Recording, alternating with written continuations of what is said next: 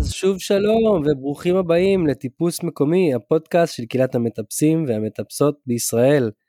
פתיח נחתך קצת מוקדם מדי וזה מעביר אותי ישר אה, לעניין של הפרק ה, אה, שנשמע היום. זה פרק עם לא אחר מאלכס חזנוב, אבל אני רוצה להתחיל עם התנצלות גדולה.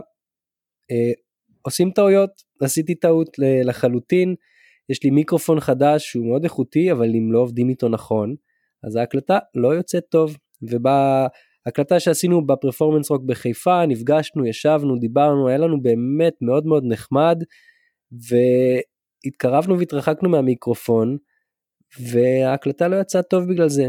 הגיבוי באותו יום גם כן לא עבד אה, לא היו חסר סוללות לכן יצאה הקלטה שלא הייתה מוצלחת אבל כמו שאמרתי אני כבר לא לבד אה, בפודקאסט ויש לנו את אורן שעשה עבודת נמלים לעבור על הקובץ ולשפר את הסאונד להגביר איפה שצריך להנמיך איפה שצריך עבודה סזיפית ביותר וכל הכבוד לו ותודה רבה לו ובזכותו יש לנו פרק שאומנם הסאונד לא איכותי כמו שהיינו רוצים אבל אפשר להאזין וליהנות מהשיחה באמת נפלאה שהיה עם אלכס. אז סליחה אלכס על זה שהפרק איתך יצא ככה בוא ניקח את זה למקום שפשוט נעשה עוד אחד. ואורן שוב תודה רבה לך. מקווה שאתם תהנו. השיחה עם אלכס באמת כיפית. אנחנו מדברים על, על טיפוס על להגשים חלומות. מדברים על איך הוא התחיל כילד ואיפה הוא היום. מדברים על, עליו כמאמן שזה בכלל השיחה איתו עליו כמאמן הייתה אחד החלקים שהכי נהניתי מהם ב, בשיחה איתו. אני מקווה שזה עובר בהקלטה כי פשוט הוא קרן מאור כשהוא דיבר על לאמן, הוא קרן מאור, אה, זה היה פשוט נפלא לראות, אה, ובכלל, לראות את אלכס מהצד, בתוך הקהילה, מאז שהוא היה ילד ועד איפה שהוא היום, האיש עושה את הדברים הנכונים, הוא מדבר על זה שהוא גם הולך לטיפול ודואג לעצמו, מדבר על הטיפוס לא רק איזה ספורט כזה ש... כזה עבודה קשה ומשקולות, מדבר על מוביליות, באמת האיש יש לו ראש על הכתפיים וזה כיף גדול uh, לראות. Um, אז בוא, בוא נשמע, בוא נשמע את השיחה הזאתי ותהנו.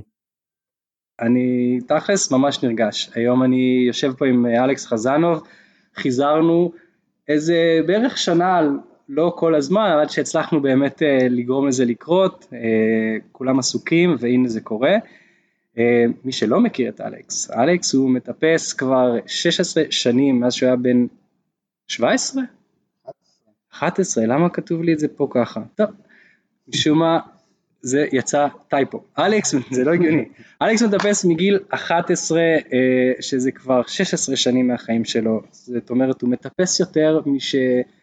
רוב הזמן, רוב החיים שלך אתה מטפס בעצם, אה, ופרצת כמה תקרות זכוכית בעולם הטיפוס הישראלי יש לך הישגים רבים שאנחנו נדבר עליהם, אם זה למשל אה, לקחת מקום ראשון בסין ב-2018, טיפסת את never ending story שזה V14 ולא רק זה את monkey, אני לא יודע איך להגיד את זה, monkey wedding? monkey wedding, monkey wedding V15, אינקובטור V13, underground שזה 9A שטיפסת, אה, אתה הישראלי הראשון שגם טיפס אותו בארקו, אה, וכמובן אתה מחזיק בתואר אלוף ישראל בבולדרינג כבר שבע, שבע, שבע פעמים זכית באליפות, לא ברצף אבל זכית בזה שבע שנים, אה, ספורטאי מכובד לכל דבר, יש אפיזודה שהיא כזאת היא אפיזודה צד מהטיפוס, ששם אתה מוכר מאוד שזה הנינג'ה, לא נדבר הרבה על זה, אפילו הגדרת את עצמך כפליט ריאליטי, אה, שזה מעניין.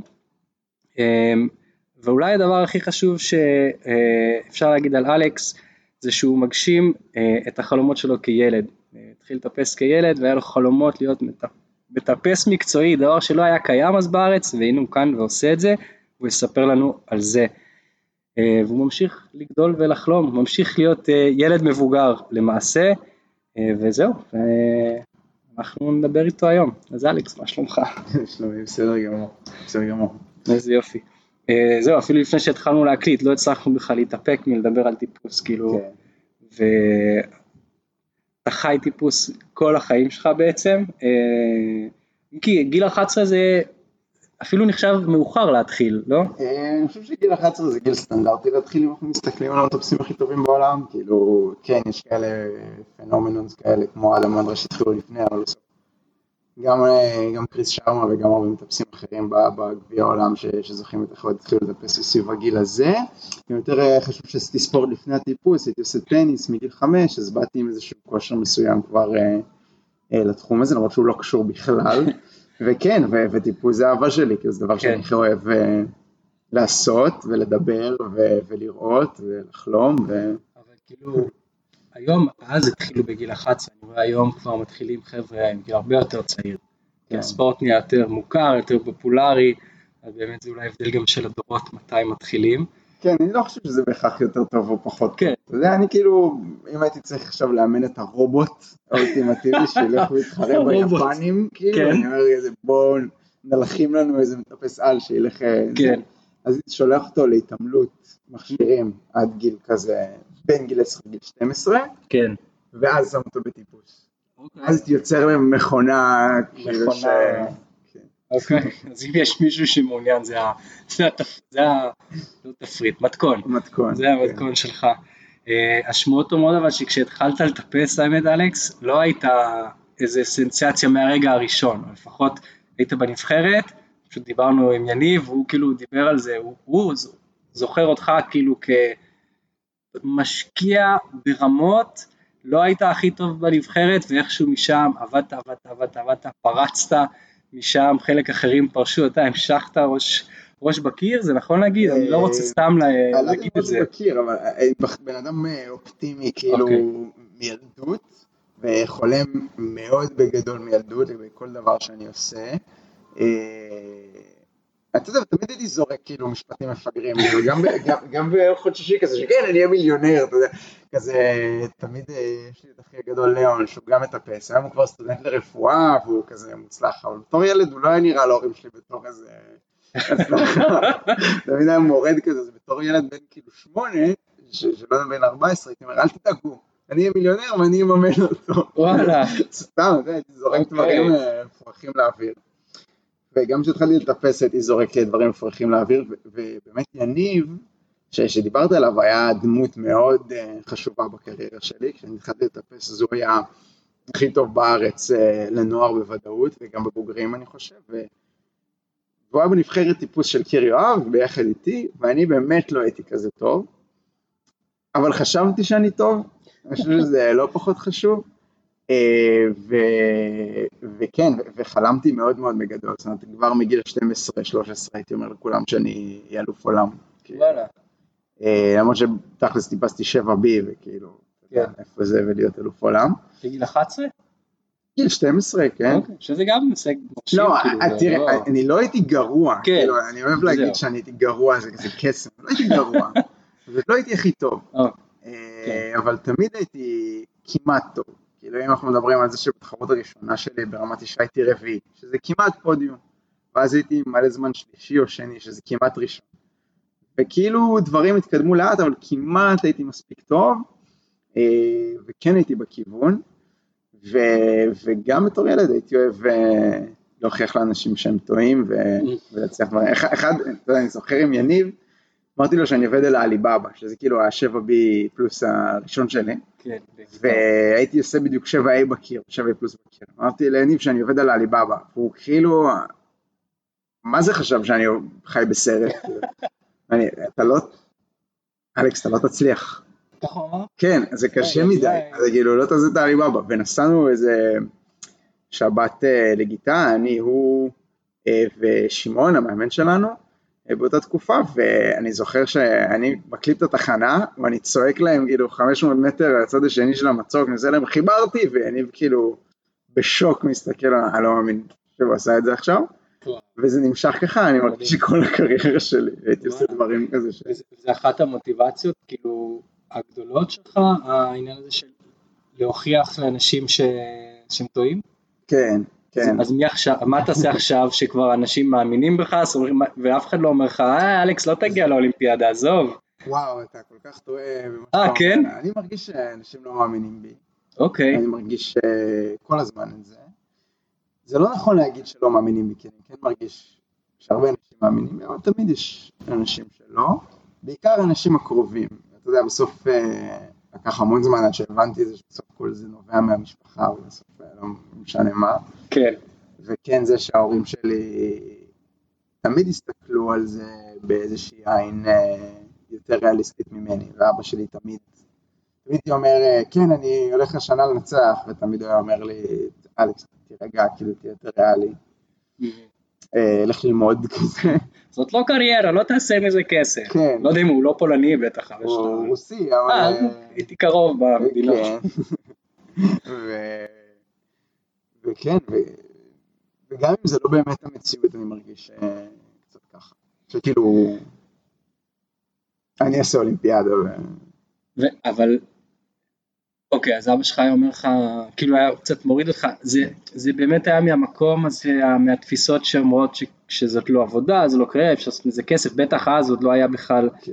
דמות בכלל להסתכל עליה, שזה היה אפשרי בטיפוס, אה, אבל, אבל זה גם, או שזה גם היה, זה עדיין לא קריירה. אני- כן, זה עדיין לא הדבר איזשהם, המזהיר. אה, אשליות. זהו, ונדבר על זה גם, מה זה באמת להיות ספורטאי, כי פגשתי את אה, נינה וויליאמס בארצות הברית ודיברתי איתה על מה זה להיות ספורטאי אה, מקצועי, והיא אמרה, זה, זה פחות מזהיר מאיך שזה נראה ונתפס, כאילו זה לא ש... זהו, היא עכשיו. החיים שלה תפורים והכל סבבה והיא ספורטאית ומרוויחה כסף ורק מתאמנת. זה לרוב לא בפני עצמו לבד. מספיק. שכן, יש כמה. מעטים. ובטוח, גם אם כן, וגם אם אני היום, לא בזכות הטיפוס, אלא בזכות קשת, אני יכול אה, Mm. להרוויח מספיק כסף בשביל לחיות מטיפוס בצורה כזאת או אחרת. אני עדיין לא חוסך לשאר החיים, כאילו, זה לא קריירה לכל החיים. כן, וגם אם אתה מסתכל על המטפסים הכי מרוויחים בעולם, נגיד, לא יודע, יאניה או אלכס הונולד, או מגנוס, אבל הוא מונטרה, כבר יוטיובר.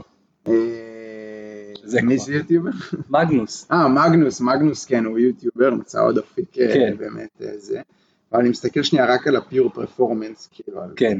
אלכס הונולד, ואדם מונדרה, ויאניה, שכל אחד מהם מצטיין ב- בתחום אחר ב- בטיפוס, אה, ו... והם לא כאילו, אתה יודע, שחקני NFL פורשים וכאילו כן. הולכים לעשות אה, מיליארדים בשוק נדל"ן, כאילו אין להם, אז אנחנו כן נכנסים לאיזה טרנזישן בעולם הטיפוס שהוא כן יהיה יותר מיינסטרים וכן אפשר להרוויח יותר כסף מספונסר שיפס וכן יעניה כוכבת כאילו ענק בסלובניה ויכולה אה, לנסות לחסוך לעתיד שלה, אה, אבל אנחנו עוד לא שם, כן. שייקח עוד אה, איזה כן. עשור עד שאנחנו נהיה שם.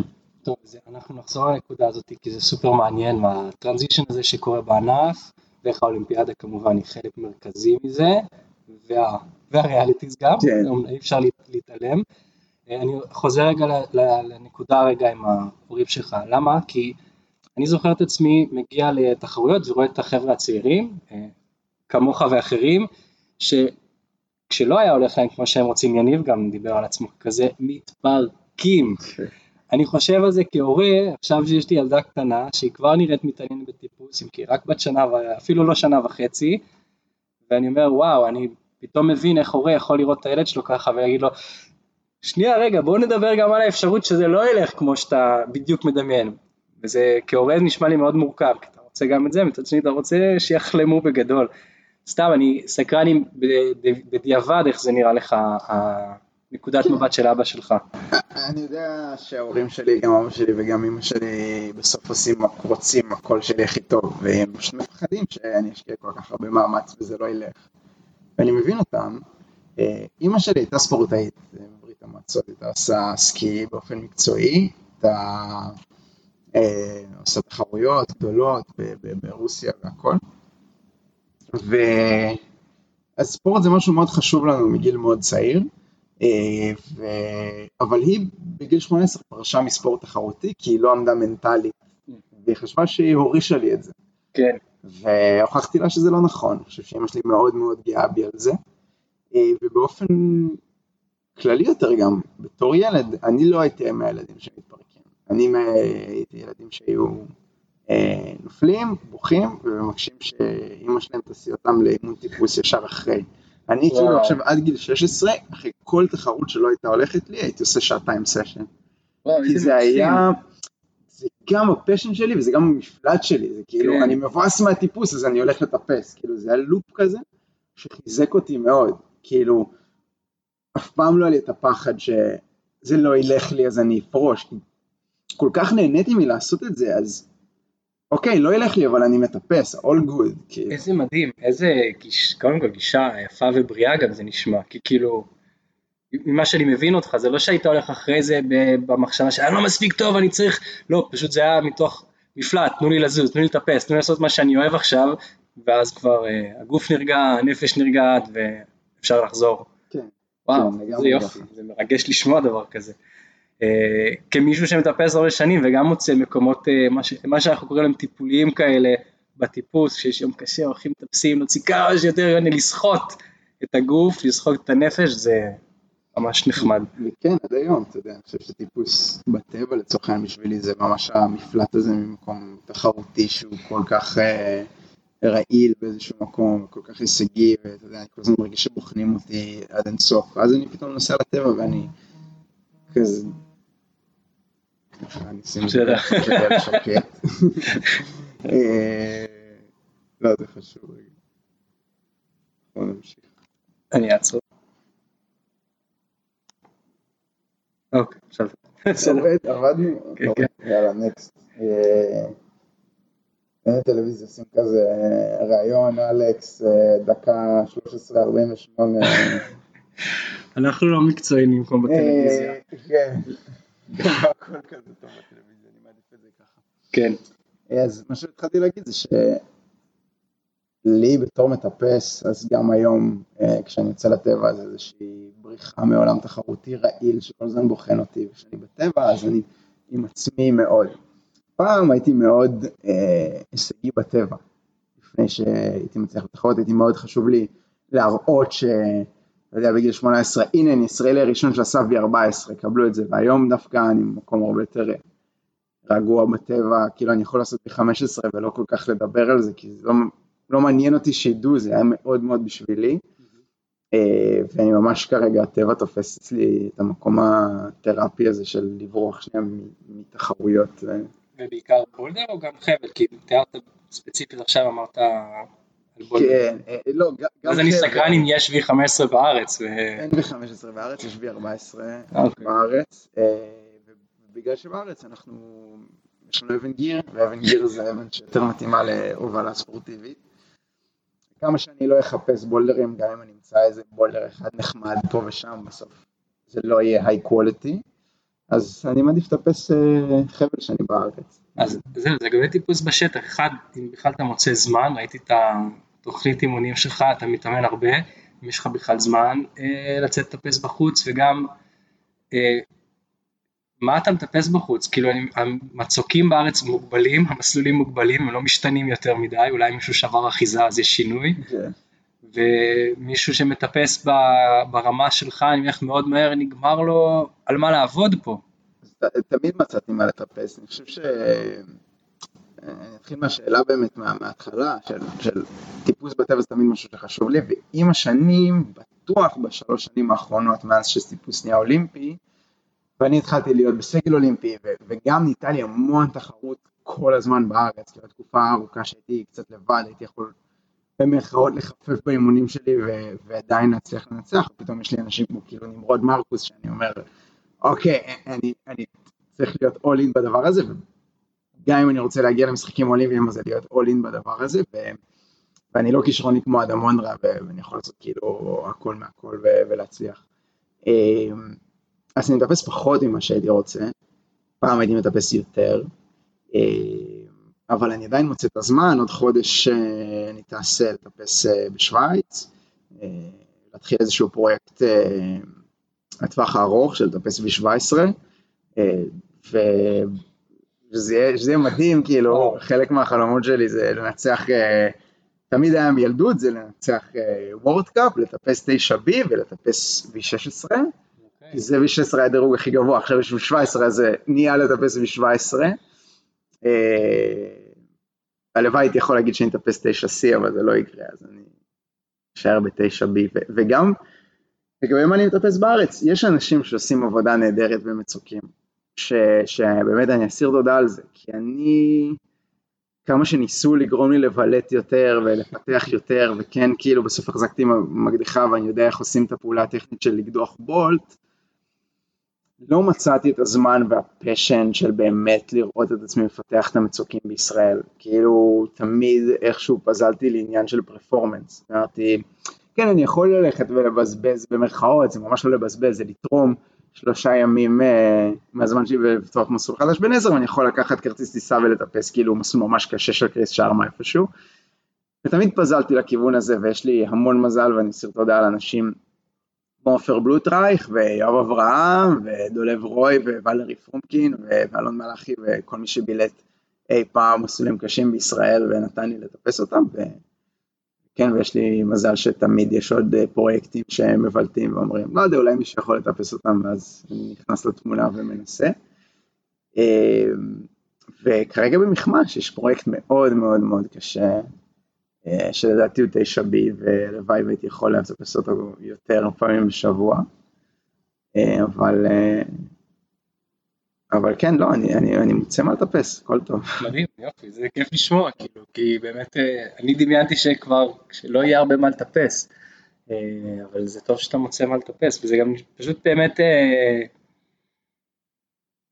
כיף לשמוע כשאתה מתאר את זה, פשוט כיף לשמוע כמה אתה מעריך גם את הקהילה שמסביבך, שזה קהילה שמבלטת, פותחת קירות טיפוס, כאילו זה, זה משהו שאני מאוד אוהב בספורט הזה, איך שהספורטאים הכי, ברמה הכי גבוהה שיש לנו בארץ בטיפוס, מתאפסים ליד מישהו שהתחיל לטפס לפני שבוע, וזה, אין הרבה ענפי ספורט שזה ככה, כאילו, ענפי ספורט אחרים בדרך כלל מפרידים כי צריך את כל הפסיליטי או דברים כאלה, אז אני מניח שעדיין השעות שאתה מטפס בהם ולפעמים עדיין יש צורך כאילו להתרחק מההמון כי אתה צריך להתרכז אולי באימונים, אבל בגדול זה, אין הפרדה כזאתי.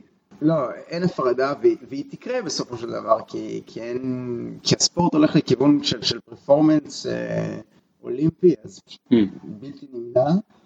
אבל אני חושב שזה קסם מאוד גדול בספורט שלנו, שאני מאוד אוהב, אני מאוד אוהב את זה שבאמת אה, כולם הם כולם, ולכל אחד יש תפקיד, וכל אחד יכול לתרום, ולא כולם צריכים להיות המטפסים הכי כישרוניים בעולם, וגם אה, לכל אחד יש את היכולת לבלוט, אם אנחנו מסתכלים רק בצד של פרפורמנס, אז גם פה לכל אחד יש את היכולת לבלוט במקום אחר בטיפוס, בדרך אחרת בטיפוס.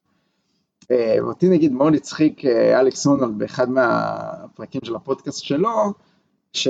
שהוא טוען, ובצדק, ש... שברמה הפיזית נטו הוא לא בטופ העולמי, כאילו אנחנו מסתכלים נטו על היכולת של הכוח אצבעות שלו ו... ו... וכאלה, אבל יש לו יכולות מטורפות שאין לאף אחד אחר, אפילו אני שם בצד את הסולו, כאילו עצם זה שהוא מטפס אלף מטר בלי לעצור זה כאילו משהו פנומנלי.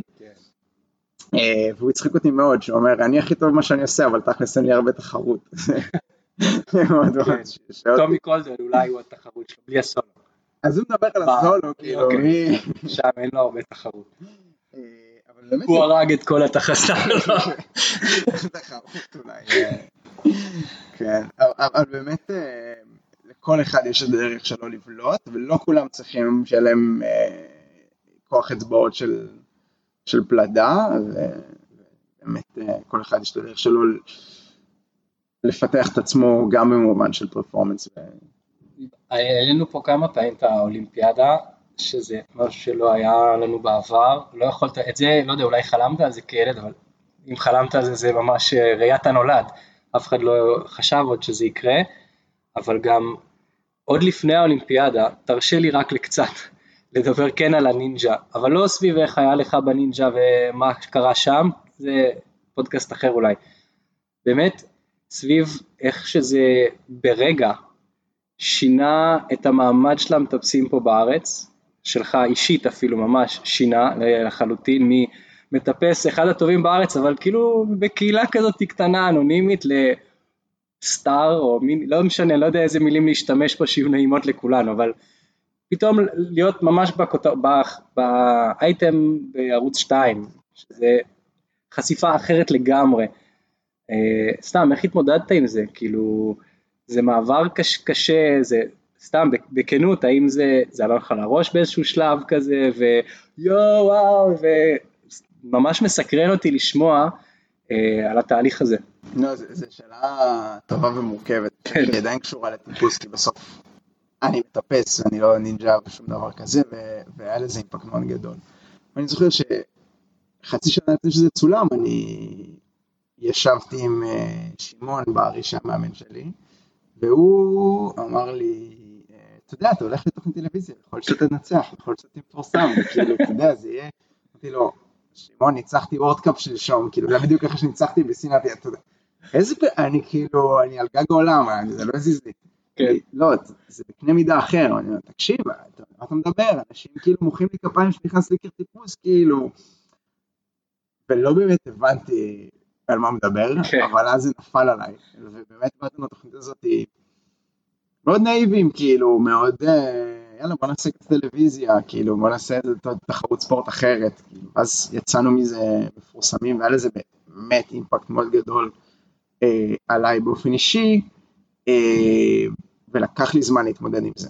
אם אנחנו מסתכלים אפילו רק על תוצאות, אני ב-2018 הייתי מדורג שמיני בדירוג העולמי, והייתי כאילו בטירוף. ואז התחילה ירידה אה, איטית ומגמתית בתוצאות שלי, וזה הרבה בגלל הנינג'ה, כי בסוף הנינג'ה זה לא טיפוס, ולא התאמנתי לנינג'ה כל החיים שלי, כמו שהתאמנתי לטיפוס, אבל ברגע זה הביא לי הכרה כאילו זכיתי במדליה אולימפית. הפרסום שחוויתי היה פרסום של מדליסט אולימפי. ובסוף ספורטאי מתחרה, לא משנה כמה הוא יהיה צנוע ויגיד וזה, בסוף יש משהו עמוק מאיתנו שבא להוכיח, הנה עבדתי מאוד מאוד קשה, הנה אני מצליח, הנה אני מקבל הכרה, ואתה מתחרה הרבה בשביל זה, וקיבלתי את זה. קיבלתי את זה בצורה עקיפה, אבל קיבלתי את זה, ואז היה לי מאוד קשה לדרבן את עצמי, אה, להתאמן ולרצות, ולרצות משחקים אולימפיים, ולרצות כאילו דברים קשים, כי באיזשהו מקום I did it, כאילו, הנה הולך מצלמים אותי ברחוב, מה אני... אה, לא סוג של, עכשיו, ברור שזה לא רציונלי, אבל זה מה שקורה. וב-2020 בקורונה ממש חוויתי כאילו אה, משבר עם עצמי ועם טיפוס תחרותי. אה, הייתי מאוד קרוב ללהגיד זהו, כאילו, אני פורש. ו... וכן, החוויה הייתה מאוד קשה. בצד החיובי אני מרגיש עשינו פה אימפקט מאוד גדול, אה, שאולי בהתחלה היה קשה לראות לנו יוביל, כי היה המון פחדים של אולי ייכנסו אנשים שהם לא כל כך האוכלוסייה ש, שאנחנו רגילים לטיפוס, והיא תיפתח לעוד אוכלוסיות, וזה יהפוך יותר מסחרי ופחות קהילתי, ואולי בהתחלה זה היה נכון כבום, אבל מרגיש לי שזה פשוט לא מה שקורה, ועדיין טיפוס הוא ספורט קהילתי שמביא אנשים קהילתיים, פשוט בקנה מידה יותר גדול. ובזה אני מאוד מאוד שמח שככה זה, זה היה, ואני שמח שהיה לי חלק בזה שהרבה מאוד ילדים עושים טיפוס, אוהבים טיפוס, הם מכירים טיפוס, וזה משהו שאני באמת אה, אסיר תודה עליו. אה, וזה החלק החיובי בעניין. תודה על הכנות פה, כאילו, זה באמת, אה, זה שאתה יכול לדבר על זה גם ככה, ולתאר שזה כן, זה כן, זה היה מדהים, אבל זה גם היה משבר בסוף, ההיי הזה של להיות בכותרות. ולגמרי הענף הרוויח המון מהנינג'ה, נפתחו מלא קירות מאז, הרבה יותר מטפסים. אני חושב שכן הגיעו עוד מגוון של אוכלוסיות, אבל זה דבר טוב בסופו של דבר לענף, וכן, הספורט נשאר עדיין קהילתי, שזה באמת, אה, אני שמח לפחות שזה כך. וגם, אבל אתה, רואה, אתה אמרת את זה גם, יש גם תהליך כזה שהוא במקביל קורה, ש... וזה כבר יותר אולי קשור לאולימפיאדה. הצד ההישגי שלו נהיה ממש הישגי, נהיה אולימפיאדה, זה כן גם כן מייצר עוד איזה שהם שינויים, מצד שני זה גם מייצר לכם הספורטאים אה, כן, למה לעבוד.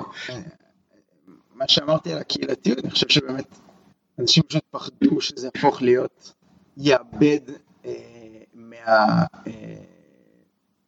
מהלב אה, של הטיפוס, ושפתאום טיפוס בטבע יהפוך להיות איזוטרי, וזה יהיה רק מסחרי ולהרוויח כסף וכאלה. ובסוף אני לא חושב שזה מה שקורה, אני חושב שבסוף יש יותר יותר טיפוס, אה, יש יותר אוכלוסיות שמטפסות, מגוון שונה של אוכלוסיות שמטפסות, של מטפסים ומטפסות, זה מדהים בעיניי. כן, זה ממש. ועדיין נשארנו כקהילה של מטפסים פשוט שמגיעה ממקומות שונים וקצוות אה, שונים של, של, של הספרקטום שלנו כ, כ, כאזרחים וכמדינה וזה מדהים. כאילו, זה ממש מדהים, כאילו אני זוכר, ממש לפני התקופה של הנינג'ה הייתי הולך אה, לטפס בחוץ, אני כנראה הייתי מכיר לפחות חלק מהאנשים שם, אם לא את כולם, אני הולך לטפס בחוץ ואני מסתכל, אני לפעמים לא מכיר אף אחד שם, אנשים חדשים, מטפסים חדשים, וחלקם חדשים, אבל כבר נורא מתקדמים, חזקים, מגיעים מענפי ספורט אחרים, זה מדהים לראות, באמת, זה מדהים לראות, זה מוסיף הרבה מגוון. אה, זהו, ואז הטרנזישן השני, שזה האולימפיאדה, זה, זה מה שהחזיר אותך להגיד, טוב, אני קצת הולך הצידה פה מהריאליטי, מהנינג'ה, וחוזר למקורות של הטיפוס? לא חושב שזה האולימפיאדה, אלא שום דבר ממה שתמיד עשיתי לא נבע מאיזשהו... אה, כן, אני רוצה להיות באולימפיאדה, אז אני חוזר לטפס. לא, זה פשוט... מצאתי את ה passion בחזרה. מה?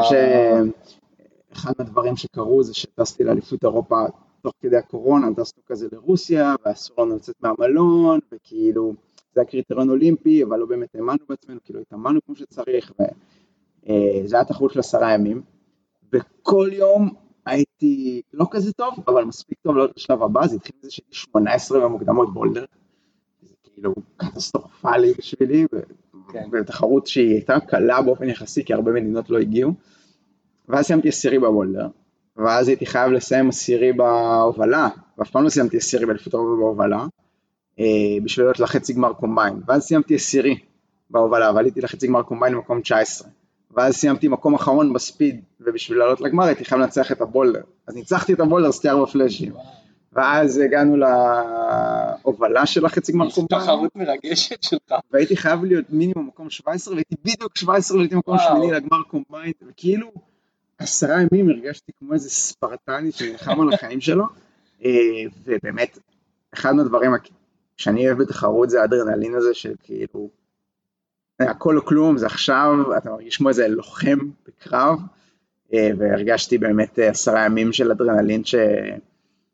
ששכחתי, שכחתי כמה זה יכול להיות מרגש, אמרתי, יאללה בוא נעשה את זה, והפעם שמתי דדליין, שמתי דדליין לקריירה הספורטיבית שלי, אמרתי 2024 אני פורש ויהי מה, אוקיי. אה, בין אם זה יהיה במשחקים האולימפיים ב-2024 או חודשיים שלושה קודם, אה,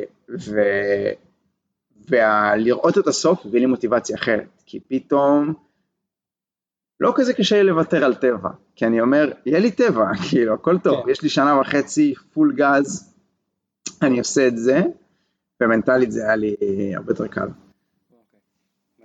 כל, אה, וואו, אני רק מדמיין את הסיטואציה שאתה יודע שאתה הולך לפרוש, יש החלטה, וזה כאילו, זה נשמע נורא מרגש יכול להיות, כאילו, וואו, זה גם הכיף שלה, כאילו איזשהו כיף גם בסוף של פרישה, כי זה יפנה לך זמן לטבע ולעוד דברים, וגם ההתרגשות שכאילו, וואו, עכשיו לתת, ממש, אה, אני, אני מרגיש את זה ממך כשאתה כן. מתאר את זה. אמ, אז, אז עכשיו אתה, זהו, כל הזמן שלך מוקדש לטיפוס ולאימונים, איך, אה, כאילו בתוך השאלה של איך זה בעצם להיות ספורטאי היום בארץ, אחרי כל החשיפה של הנינג'ה ופרסומות שאתה עושה בטלוויזיה אפילו, איך זה מסתדר להיות היום אה, ספורטאי ככה? זה קשה. להיות ספורטאי בוגר במדינת ישראל זה קשה מאוד. זה קשה מאוד עם כלכלית, כי כלכלית אני מפסיד הרבה יותר ממה שאני מרוויח, וללא הנינג'ה לא הייתי מסוגל לממן לעצמי את התחרויות. שום סיכוי. אני מרוויח קצת כסף מהמדינה, אנחנו מקבלים איזשהו סכום כסף בתחרות, זה לא מספיק לכלום כמעט, באמת לכלום. אה, ו... ומישהו שומע אותי במקרה, והוא פוליטיקאי, אז תדעו שזה ממש ממש מבאס לשלם מיסים וביטוח לאומי על מלגה שאתה מקבל שאתה צריך לשלם לו תחרויות, זה כאילו אחד הדברים המבאסים באמת. אה, אבל זה מאוד קשה להיות ספורטאי בישראל, אה, ובמיוחד להיות ספורטאי בוגר. א', כלכלית זה קשה, וב' זה בודד נורא. בוגר במובן שאתה כבר לא גר בבית, יש לך דירה, יש לך מחויבויות של כן. בן אדם בוגר. בוגר זה אומר שכן, בן אדם בוגר, בין אם זה בגיל 22, בגיל 27, בגיל שלי, כן. בן אדם בוגר, ואין אנשים כאלה. אני כאילו מוצא את עצמי בגמר ליגת על, יושב על ספסל לבד במשך שלוש שעות בבידוד, כי המטפס הבא אחריי זה גבע שהוא בדיוק התגייס, ואחרי זה כולם שם, אה, אתה יודע, תלמידים בבית ספר, כן. ואני כאילו יושב שם על ספסל ואני אומר, וואו, אני, אני ממש לבד. כאילו, ו- ואנשים כאילו שוכחים שאני בכלל, אני התחרתי עם כאילו יפתח אור ונטע, אתה יודע, כאילו, בגיל 17, אה, ו... ונמרוד ויובל הם צעירים ממני, וכאילו שלוש-ארבע שנים כל אחד, ואז אחריהם זה ילדים בתיכון, אני באמת מרגיש כאילו לבד, וזה, וזה קשה. זה נשמע קשה, כן. כאילו בדיוק בתחרויות, במקומות האלה, זה המקום שהכי אתה רוצה, זה לידך איזה, איזה חבר כזה רגע, ולא שאתה לא בכיף עם שאר המתחרים, פשוט צעירים יותר, זה עולם אחר, אין ספק. אמ, אז אתה אומר זה קשה, זה קשה כלכלית, אמ, כי בסוף זה לא, זה לא באמת מספיק, גם ראיתי, רשמת לי בתוכנית אימונים, יש לך הרבה אימונים במהלך השבוע, אבל גם בנוסף לאימונים ה...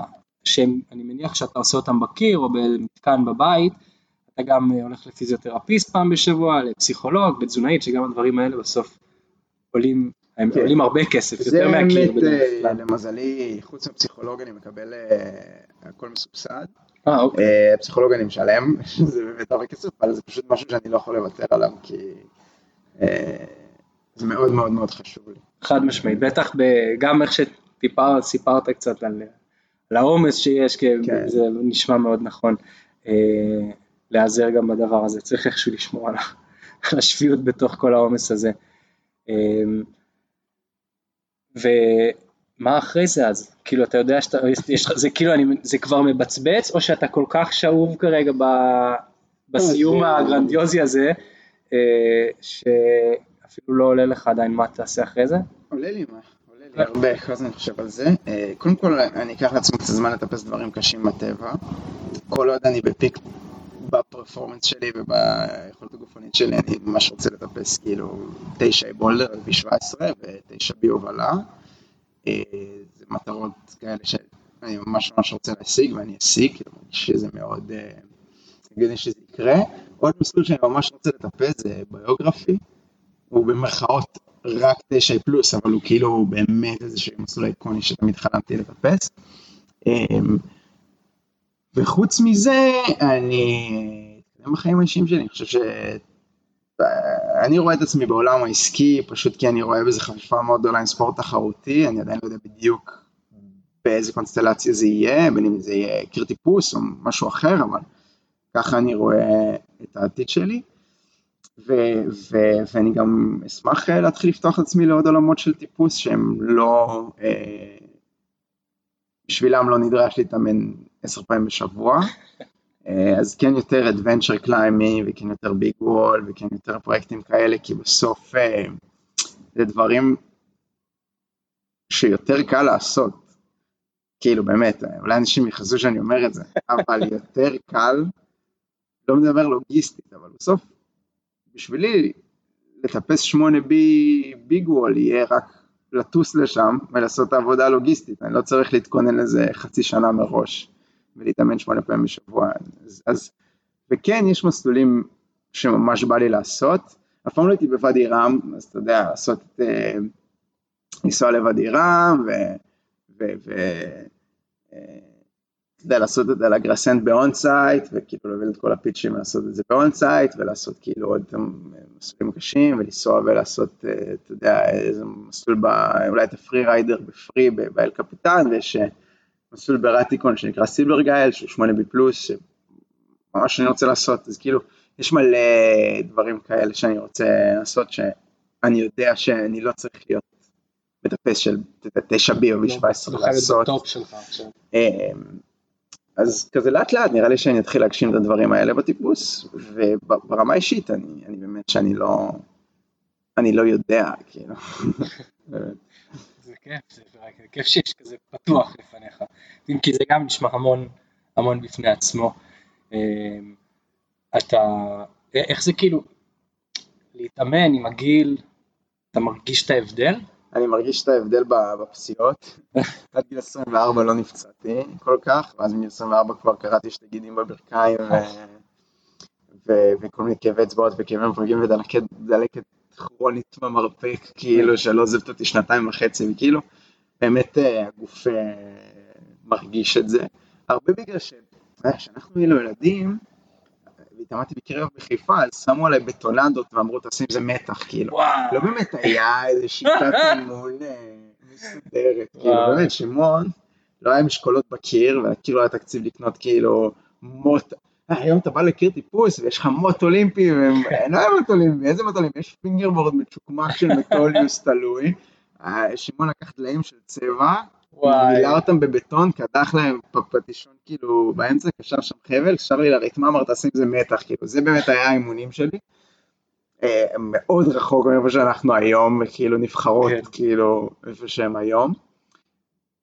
מה שמטורף, שהיינו ממש טובים עם השיט הזה, כאילו. כן. כן.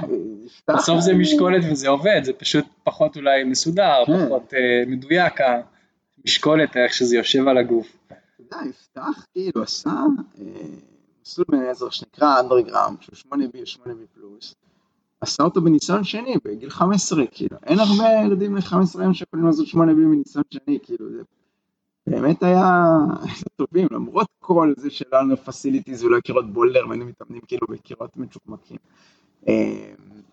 יש איזה- קסם כזה בסוף עם ה- עם הנוסטלגיה של איך שפעם לא היה והיום זה אחרת, אין ספק. זה, זה פחות נוסטלגיה ויותר, אה, פליאה, פחות אה, פינוק. פחות פינוק. אה, לא שאנחנו היום מפונקים בישראל, ממש לא, אנחנו עדיין רחוקים מזה, אבל כן יש איזושהי מגמה בקירות מאוד מאוד מאוד טובים בעולם, שהם לא מוציאים מטפסים טובים. כאילו. אפילו אינסברוק היום, שזה מכה מטורפת שכולנו נוסעים לשם להתאמן, יש את ג'סי ויעקב שוברט, כי ג'סי פילס ויעקב שוברט באינסברוק, אבל אלה הם ספורטאים צעירים בני 16 שהם וואו, כאילו. זאת אומרת, זה הגיוני, זה קיר כזה מטורף. כן. איך באינסברוק לא גודלים מטפסים שהם זוכים בכל התחרויות? וכי זה אינסברוק, וכי זה הכי טוב בעולם, וזה כי הם לא צריכים כספורטאים, זה הגישה שלי, ממש לא אמת אבסולוטית. כן, כן. אני לא אוהב לדבר כאילו האמת שלי זה הכל, זה הדעה שלי. והם לא עושים את ה extra mile הזה, כי אין להם את ה facility. כאילו הם לא עושים את האקסטרה עבודה בשביל להשיג את זה. כאילו אני הייתי צריך לבנות slab בשביל שיהיה לי slab, או הייתי צריך לבנות spray wall בשביל שיהיה לי spray wall, והייתי צריך ללמוד איך עושים את זה, והייתי צריך לאמן יותר קשה כי ידעתי שלהם יש יותר, ואתה שומע ספורטאים באינסברוק שאומרים, אתה בא לאינסברוק ואומרים לך כן זה נחמד, קיר נחמד, אבל אין לנו מספיק סלאבים פה, ואתה כאילו אומר, וואו, אני לא מאמין שאתה מתלונן, כאילו. זה ה- זה משהו ב- בלהיות האנדרדוג שדוחף אותך אפילו יותר, כי אתה יודע מה יש לאחרים, אתה אומר, לא, אני, בכל זאת, אני, אז אני נבנה פה משהו אה, ארעי כזה, נשים איזה אה, בטון בתוך אה, דלי, או נבנה איזה slab עם איזה רמפה שכאילו מוצאים את הדרך בסוף. כן, ו- וזה לא תקדימי, כאילו, אני או, או, או, אנשים אחרים. רוב, לא יודע אם רוב, אבל הרבה מהמטפסים הכי טובים בעולם התחילו ובאו ממקומות איזוטריים בעולם, ממקומות משומקים בעולם. אפילו הרבה מנבחרת צרפת באים עם הקנרים, שכאילו, אני חושב שזה עם הקנרים. אני לא בטוח מצרפת, וואי, אולי אני סתם אומר? כאילו, כן, נראה לי זה עם הקנרים של צרפת? והם מגיעים כאילו, שנינו טועים, אז בטוח לא. מצרפת אלא כן. מקולוניה צרפתית. והם, אה, ואז הם עוברים בגיל 18 ל- לת- להתאמן בפריז, והם כאילו הכי טובים בנבחרת צרפת, או אה, מטפסים, אה, באמת כאילו, אתה מסתכל על כל העולם, אפילו אלכסי רופצוב הרוסי, הוא התאמן בקיר כאילו בעליית גג, ודימיטרי שרפוטינוב, הם כן. היו היו אלופי עולם. ויש בזה משהו. ויש גיל מסוים שבו אתה כבר צריך את הפסיליטי ולהיות ספורטאי בוגר, אבל אני לא חושב שזה רע להתחיל בקיר אה, שהוא לא כאילו the top of the top, בתור, בתור ספורטאי. אני חושב שזה לא בהכרח רע. כן, כי לא ספורטאי זה ברור שהרבה יותר כיף כשיש את הפסיליטיז. אה, כאילו אני לי לא מתחשק אה, עכשיו להתחיל אה, לשבור את הראש, "אה, איך אני עכשיו עושה לי, לא, נחמד לי לבוא ויש פה מונבורד ויש פה... ברור, אתה כן. גם לא כאילו חושב על זה שאתה צריך לנצח את האנשים שמתאמנים בקירות יותר טובים ממך. אז לא, כאילו, רק, לא רק. את עצמי אני מנצח. באמת. אה, כן, נכון. כן, אז זה היה להיות האנדרדוג, הכוח של להיות, להיות אנדרדוג. יש, כשהייתי עכשיו בארצות הברית דיברתי אז עם כמה ספורטאים מקצוענים, הם אגב תיארו סיטואציה דומה למה זה להיות ספורטאי מקצועי, כן? אולי התנאים קצת יותר טובים בארצות הברית בסוף, אבל גם תיארו את זה כדבר מזהיר, מלבד אולי את אלה שלא פגשתי. אבל אמ, משהו שכן, אמ, נפתח לי קו המחשבה לחלוטין, אה כן, יש הרבה טרנד לפחות בארצות הברית ששמעתי, עושים כל מיני אימונים אה, לא יודע איך לקרוא לזה, זה לא ממש אלטרנטיבי, או אפשר להגיד את זה בתוך הז'אנר האלטרנטיבי, דברים כזה, שיטות מודרניות של אימונים, אה, בענפי ספורט אחרים זה מאוד תופס חזק, וסתם אני סקרן אם אתה נחשף לזה, ניסית, אם זה דברים כמו של אה, לשמור אה, פחמן דו-חמצני, להתאמן עם פחמן דו-חמצני בריאות, או תרגילים של חשיפה לקור, כמו ווים הוף ואחרים, אתה נחשף לזה, זה נכנס לתוך העולם האימונים פה בארץ? אני נחשף לזה, אני חושב שכל אחד אה, לוקח את זה למקום אה, קצת אחר. אה, יש דברים שאני מאמין בהם, יש דברים שאני פחות, אני כן פתוח להרבה מאוד דברים. הדבר שאני הכי אוהב לעשות זה מוביליטי, זה מובמנט, זה כאילו עידו פורטל כזה, אנחנו עושים את זה הרבה עם הפיזיותרפיסט שלי, אני עושה אורי זמיר, בן אדם total, שאנחנו עושים את זה בווינגייט. באופן כללי אני אוהב להסתכל על שיטות אימון לטיפוס ולחשוב שהן אה, שטויות. אתה אוהב לחשוב שזה שטויות. כן, כן, אני אוהב אוקיי. לחשוב שזה שטויות. בסוף, אתה יודע, אני קורא הרבה ספרים כאילו על אימון טיפוס כן. ומחקרים על אימון טיפוס וכאילו אריק הורסט, ובסוף אם אתה...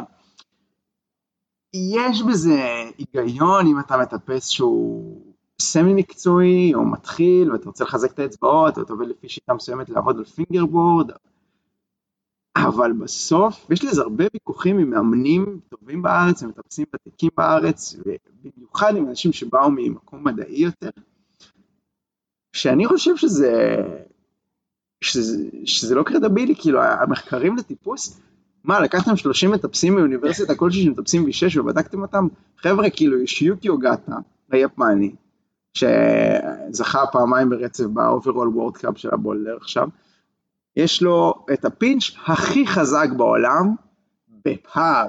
כאילו אני אומר שיש בן אדם אחד חזק בעולם, קוראים לו יושיוקי. כל השאר לא חזקים. חושבים שאלכס מגוס חזק, אתם לא יודעים בכלל מה זה יושיוקי. הוא לא עשה fingerboard בחיים שלו. אז אתה אומר, כן, בשביל להיות חזק באצבעות צריך לעשות fingerboard. אהה, אוקיי.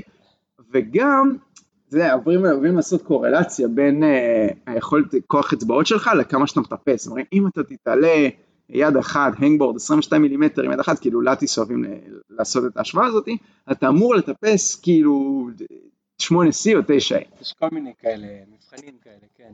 אלכס מגוס מראים פי 6 יותר מאדמונדרה על יד אחת, כאילו, אבל הם מטפסים כאילו את אותה רמת קושי, פלוס מינוס.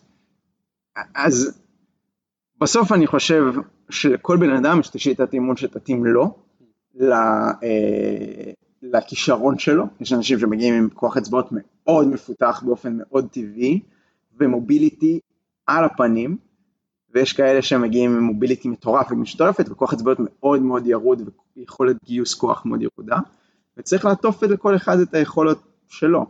ועוד משהו שמטפסים לא עושים מספיק, הם אומרים אני לא מספיק חזק, אני יכול לעשות fingerboard.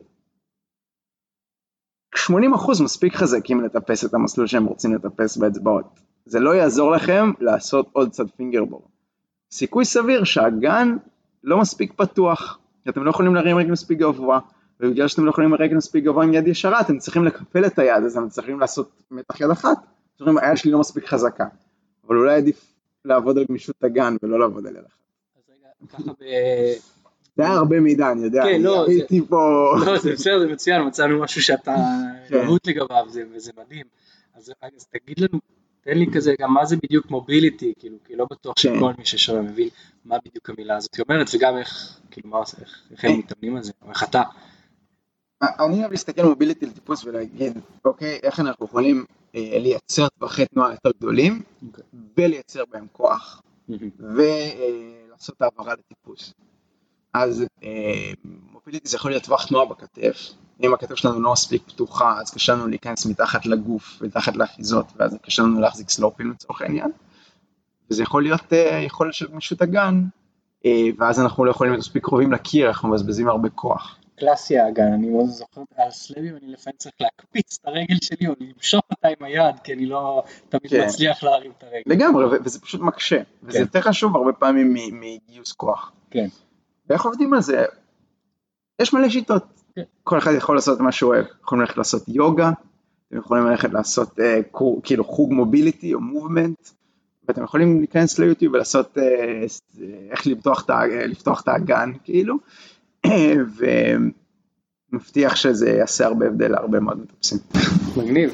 אמ, כן, זה באמת דברים שנראה לי יותר ויותר, כאילו אם אתה מדבר על פעם זה היה כזה, יאללה, תאמנו, היה- תורת האימון כן. הייתה חלקית, למרות שאולי המאמנים החזיקו איזה תורת אימון יחסית לפעמים old school כזאתי, והיום יותר ויותר אני רואה גם בקירות, אנשים כן מתאמנים על mobility, אמנם ה fingerboard נכנס והיה לך, ולפעמים אולי משתמשים בו יותר מדי, אבל זה גם כלי שלא תמיד היה כזה מוכר וידוע, אה, בכלל השפה הזאת של ליצור טנשן בגוף, כל כן. דברים שבכלל לא שמעתי אותם פעם, ויותר ויותר שומעים אותם, אה, שזה גם מעיד על, עוד, עוד זה גם בקו הזה של השינויים והדברים שהולכים לפרפורמנס, אה, סתם למשל משהו שמעתי את אה, אריק קורסט מדבר עליו, על העניין הזה של אימוני כוח, פעם זה היה צריך לעשות, אי אפשר לעשות אימון כוח יום אחרי יום או דברים כאלה, והיום אומרים לא, זה, אין שום בעיה, תעשה יום אחרי יום, זה בכלל האדפטציה של העצבים, זה לא עניין שרירי, זה, אתה יכול לעשות את זה גם, גם כמה ימים רצוף, ואני בטוח שגם על מה שאני אומר עכשיו יהיו אנשים לא. שיגידו דברים אחרים. לפעמים זה גם וגם, וכן, כן. מה שאתה אומר, אני אוהב אה, לשבור אה, את המוסכמות האלה, אני חושב שגם בתור מאמן, אני אומר, וגם בתור ספורטאי, אתה לא תנצח אם אני אהיה כמו כולם, אני לא אנצח אם אני אהיה כמו כולם, המתאמנת שלי לא תנצח אם היא תהיה כמו כולם, כי בשביל לנצח, בשביל להיות הכי טוב, אתה צריך להיות שונה, לא יעזור. ויש פה סיכון שאתה לוקח, כי אתה יכול לשמוע שאתה עושה איזה שטויות במיץ, אבל אתה או שאוקיי, יכול שתיכשל בגדול, ויכול שגם אתה תהיה הכי טוב בעולם. בוא נדבר על הכובע הזה שלך, אה, בעצם אתה גם מאמן היום? כן, אני מאמן אה, לא הרבה, אין לי הרבה זמן. אני מאמן עם מישהי אחת, איילה כרם, מטפסת הכי טובה בהיסטוריה של מדינת ישראל. כן, אהבתי שגם את- אמרת, קוראים לה כאילו שהיא לא כן. מוכרת בענף שלה, אבל יאללה, כן, כן. איילה כרם. אמ, ו... ואני מאמן אותה הרבה שנים, ו... וזה באמת אה, כבוד גדול להיות חלק מהמסע שלה. אה, והיא פשוט, פשוט בן אדם מדהים וספורטאי מדהים, והיא עובדת קשה מאוד מאוד מאוד, והיא מאוד מאוד רוצה את זה. ופעם עשיתי את זה לא מאיזשהו פשן. אז כן, צריך לעבוד, אז אני אדריך בחוג ואני אדריך נבחרת, כאילו. ו... ו- והייתי מאוד עסוק בעצמי. אבל היכולת הזאת של לשחרר מעצמי ולהיות עסוק במישהי אה, ספורטאית שלי, ולהיות אה, קשוב אליה ואכפת ממנה ומהתוצאות שלה ולא רק מהתוצאות שלי, זה תהליך שעברתי ואני מאוד מאוד, אה, ואני עדיין עובר את התהליך הזה, עדיין עובר. תספר לי על זה עוד, אני אוהב את זה, אני אוהב את כן. הכיוון הזה, תספר לי עוד, כאילו, איך זה, איך זה היה אה, בעצם ממש כזה לא- לא- לראות אותה מצליחה ולדחוף אותה, זה כאילו נשמע לי, הרגע הזה שב-2022 היא עשתה גמר וורד קאפ היה וואו, אני התרגשתי כל כך, זה כאילו אני עשיתי את הגמר הזה, כי אה, טסתי לארה"ב בכובע גם של מאמן וגם של אה, ספורטאי, הייתי גם מנהל. המשלחת וגם ספורטאי, ובתחרות הראשונה נפצעתי, אז תחרות שנייה הייתי נטו מאמן, כאילו, וגם יוצא לפני. והייתי עם איילה נטו מאמן שם, ובתחילת שנה אנחנו הצבנו מטרות, ואני כבר אמרתי שאני אוהב אה, לראות גבוה. וה- והיא חשבה מה טוב, מה אנחנו עושים? אמרתי לה, טוב, נראה לי top 10 world ranking וגמר World Cup אחד. והיא אמרה, נכון, כן, נשמע לי מה שאני חשבתי. וממש התרגשתי מהתשובה שלה, כי ה- היכולת האמיתית של להיות מאמן טוב, זה לא לכתוב תוכנית אימונית טובה. זה בן אדם טכני יכול. זה לגרום למתאמן שלך להאמין בעצמו. זה לא להגיד לה, את יכולה לעשות גמר World Cup, והיא תעשה לי, "אמ, זה, חייב לבוא ממנה, והיא אמרה, כן, אני הולכת לעשות גמר World Cup, בום, היא הולכת לעשות, ידעתי שהיא תעשה, ואז היא עשתה את זה. בסולט לייק סיטי, אמרתי, בום, ידעתי, אין, ידעתי שהיא שם. היה מרגש בטירוף, היה זה וואו. נשמע מרגש, גם רק כשאתה מצייר את זה, זה מרגישים את כן. ההתרגשות של זה. זה גם זה ממש מדויק ויפה גם איך שתיארת את זה על האימון, לכתוב תוכנית אימונים זה, זה בסופו של דבר מיומנות טכנית, זה נכון, אה, אבל גם זה שזה לא לשכנע את המתאמן שלך, לא אתה יכול ולך על זה, לא, זה איזשהו תהליך הרבה יותר עדין של שיח, של היכרות, שבסוף מי שאתה מאמן, המתאמן שלך, הוא מביא את זה כבר, זאת אומרת שאתם ממש חושבים באותו, דבר, באותה, באותו קו עבור, אה, עבור המתאמן מה היו המטרות, זה זה ממש, אה, כן, גם, גם, גם בריאיון שלה וגם ב, באיך שהיא מטפסת, בת זוג שלי שלא מבינה יותר מדי בטיפוס, היא מבינה הרבה בטיפוס מלראות, אבל היא לא מטפסת בעצמה, היא ראתה את האלה בגמר, אז היא אומרת לי, תקשיב, אני כאילו, היא מטפסת, ואני רואה אותך מטפס, ממש כאילו, היא זזה כמוך על הקיר, היא מטפסת אה, כאילו הרבה יותר גמישה ממני, החברה שלי מדבר שטויות בקטע הזה, אבל זה היה לי אה, מרגש לשמוע, כי זה כן, כנראה שכן יש לי אימפקט, כנראה שכן העברתי לה מהידע שלי, כנראה ש... אה, ואני חושב שלה גם, אני לא מאמן הכי טוב שיכול להיות לה, כאילו, far off מזה. אני לא שם כל יום איתה, אני לא מלווה אותה מנטלית ביום של התחרות כי אני מתחרה בעצמי, אני חושב שיש המון המון המון downsides לזה שאני המאמן שלה. אבל אני חושב שיש המון בזה שאני עשיתי את זה כבר, ואני, והיא מאמינה בי שאני מאמין בה, והיא מאמינה במה שאני אומר לה שזה הולך לקרות וזה יקרה, ואני חושב שהחיבור הזה הוא יותר חשוב מכל דבר אחר. ו... נשמע שיש לכם ממש קשר אה, מאמן מתאמנת מאוד מאוד אה, כן, חזק, כאילו, לשמוע אותך מתאר בכלל את הקשר ביניכם, אה, זה מדהים. כן, זה מדהים, באמת רק לשמוע אותך גם מדבר על ה... זה עושה לי חשק, כאילו אני רק שומע את הסיפור כן. שלך ושל איילה נגיד כמתאמנים ואני אומר וואו אני רוצה לחלום בגדול, כן. אני רוצה לשים לעצמי מטרה גדולה עכשיו. וואי קדימה, אז זה, זה, זה נהדר איך שהדברים האלה מהדהדים, זה כאילו, זה חלק אדיר בספורט וזה לא רק בטיפוס אבל זה נהדר איך שאתה מאמן את, אה, את אה, איילה ו... כאילו זה כאילו מין הבועה שלכם אבל בסוף זה מהדהד לכולנו כי רואים אותה אה, לוקחת את הוורלד קאפ וכאילו לנו זה עושה משהו ולנו זה עושה חשק. אפילו יותר מזה. היא כל כך טובה, שאנחנו לא מבינים את זה. וואלה. כי- כי- אתה יודע, לא- היא לא בן אדם יותר מדי... אני אהבתי בתור ילד גם... מאוד אהבתי להשתחצן על דברים שאני בסביבים שלי, כאילו, אתה יודע, הייתי, הייתי, אני חושב שלפני שטסתי למג'יקו לעשות את ה-14 שעשיתי, אז הכי גבוה שעשו היה גיל אבר בוחרי קופרשטיין, עשו V11 או V12, ואני בכל י"ב שלי הייתי בקיר וקדחתי לאנשים שאני יכול לעשות V14, ואז עשיתי V14, אמרתי חבר'ה עשיתי ישראלי ראשון שעשה V14, ימחאו לי כפיים כזה, ובאמת הייתי ילד קצת, אה, ו- אה, אבל גם היום חשוב לי להראות, כאילו הנה עשיתי משהו, ואיילה כאילו זה מרגיש לי שזה כמעט לא מעניין אותה, היא הייתה עכשיו בשוויץ, אה, אחרי עונת תחרויות, עבדה על אה, V14 שנקרא New Baseline, V14, והייתה מאוד קרובה לסגור אותו, הרבה יותר מהר ממה שאני סגרתי אותו. אה, בסוף נגמר לה הזמן והתנאים אה, היו חרבנה, אבל היא, עושה, היא יכולה לטפס V14, כאילו, היא לא המטפסת הישראלית הכי טובה, היא בין המטפסות הכי טובות בעולם, פיריד, כאילו. אה, אה, אתה מדבר על כאילו מטפסות אמריקאיות, כאילו, אה, ונינה וויליאמס, ואלכס פוצ'יו, ומטפסות באירופה, כאילו, שמטפסות דברים קשים, היא מטפסת דברים קשים לא פחות, כאילו. ואתה יודע, היא עשתה מ-12 ואף אחד לא, לא פרסם, עשיתי ב-12, בסדר, מגניב, כאילו, לא מרגש אותה. כן. זה זה מטורף.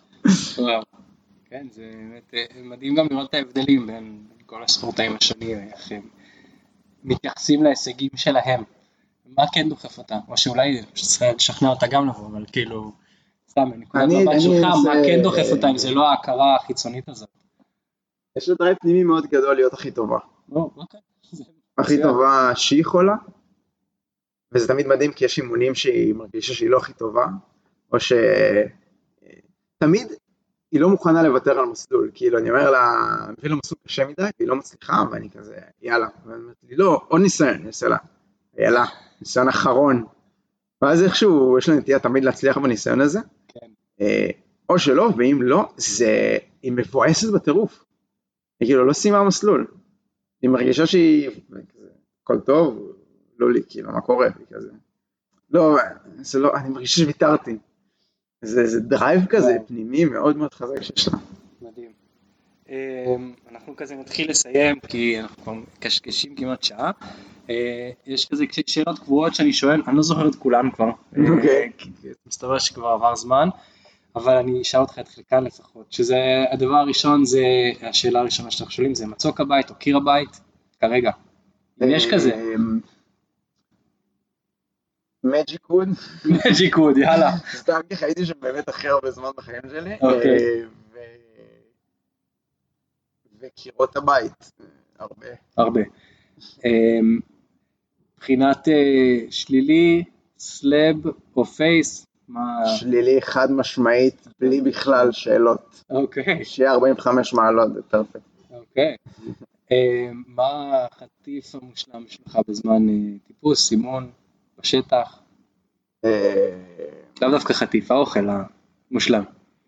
תכלס, כשאתה בטבע, כן. אז אה, אוריו זה כאילו, וואו, זה בוסט כאילו, אוריו זה סיקרט ופן, אבל אה, אתה יודע, קליף בר, קליף בר. קליף בר זה אחלה, תפוח בננה.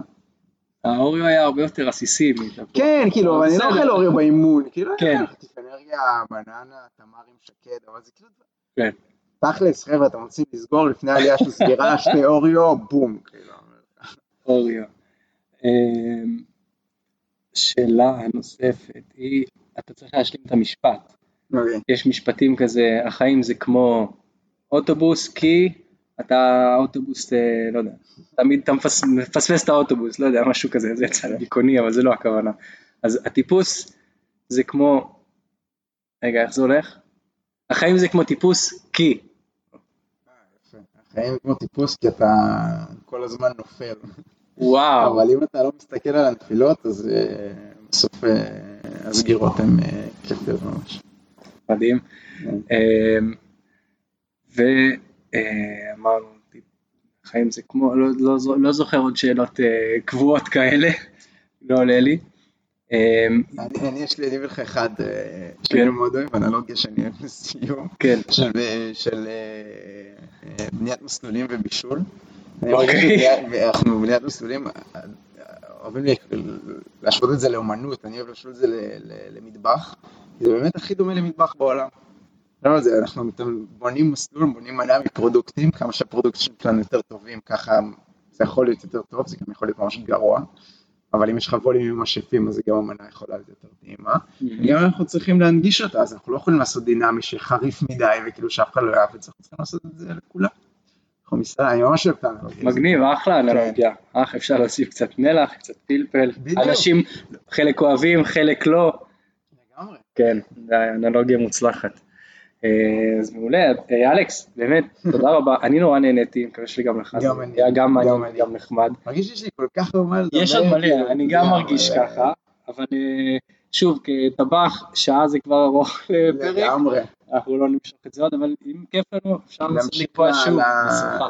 אפילו דיברנו על הביף בין, בין אה, אנשים אה, שמטפסים אה, סדקים לבין ולדרים על וואו. לא דיברנו על זה. יש עוד הרבה על מה לדבר. שאח שלך פעם טיפס יותר, דירוגים גבוהים יותר ממך. נכון, ליאון אה, במשך חודש בחיים שלו היה יותר טוב. חודש. חודש. וואו, בטח היה לו כיף בחודש הזה. כן. למרות שאני זוכר, הוא היה מפרגן לך ודוחף עד היום, אותך, עד היום. עד היום. הכי טוב שאני יכול לבקש באמת. איזה כיף לשמוע. אה, זהו, אז אם אפשר כמובן אה, לנסות לעשות את זה שוב, יהיה תענוג גדול, ותודה.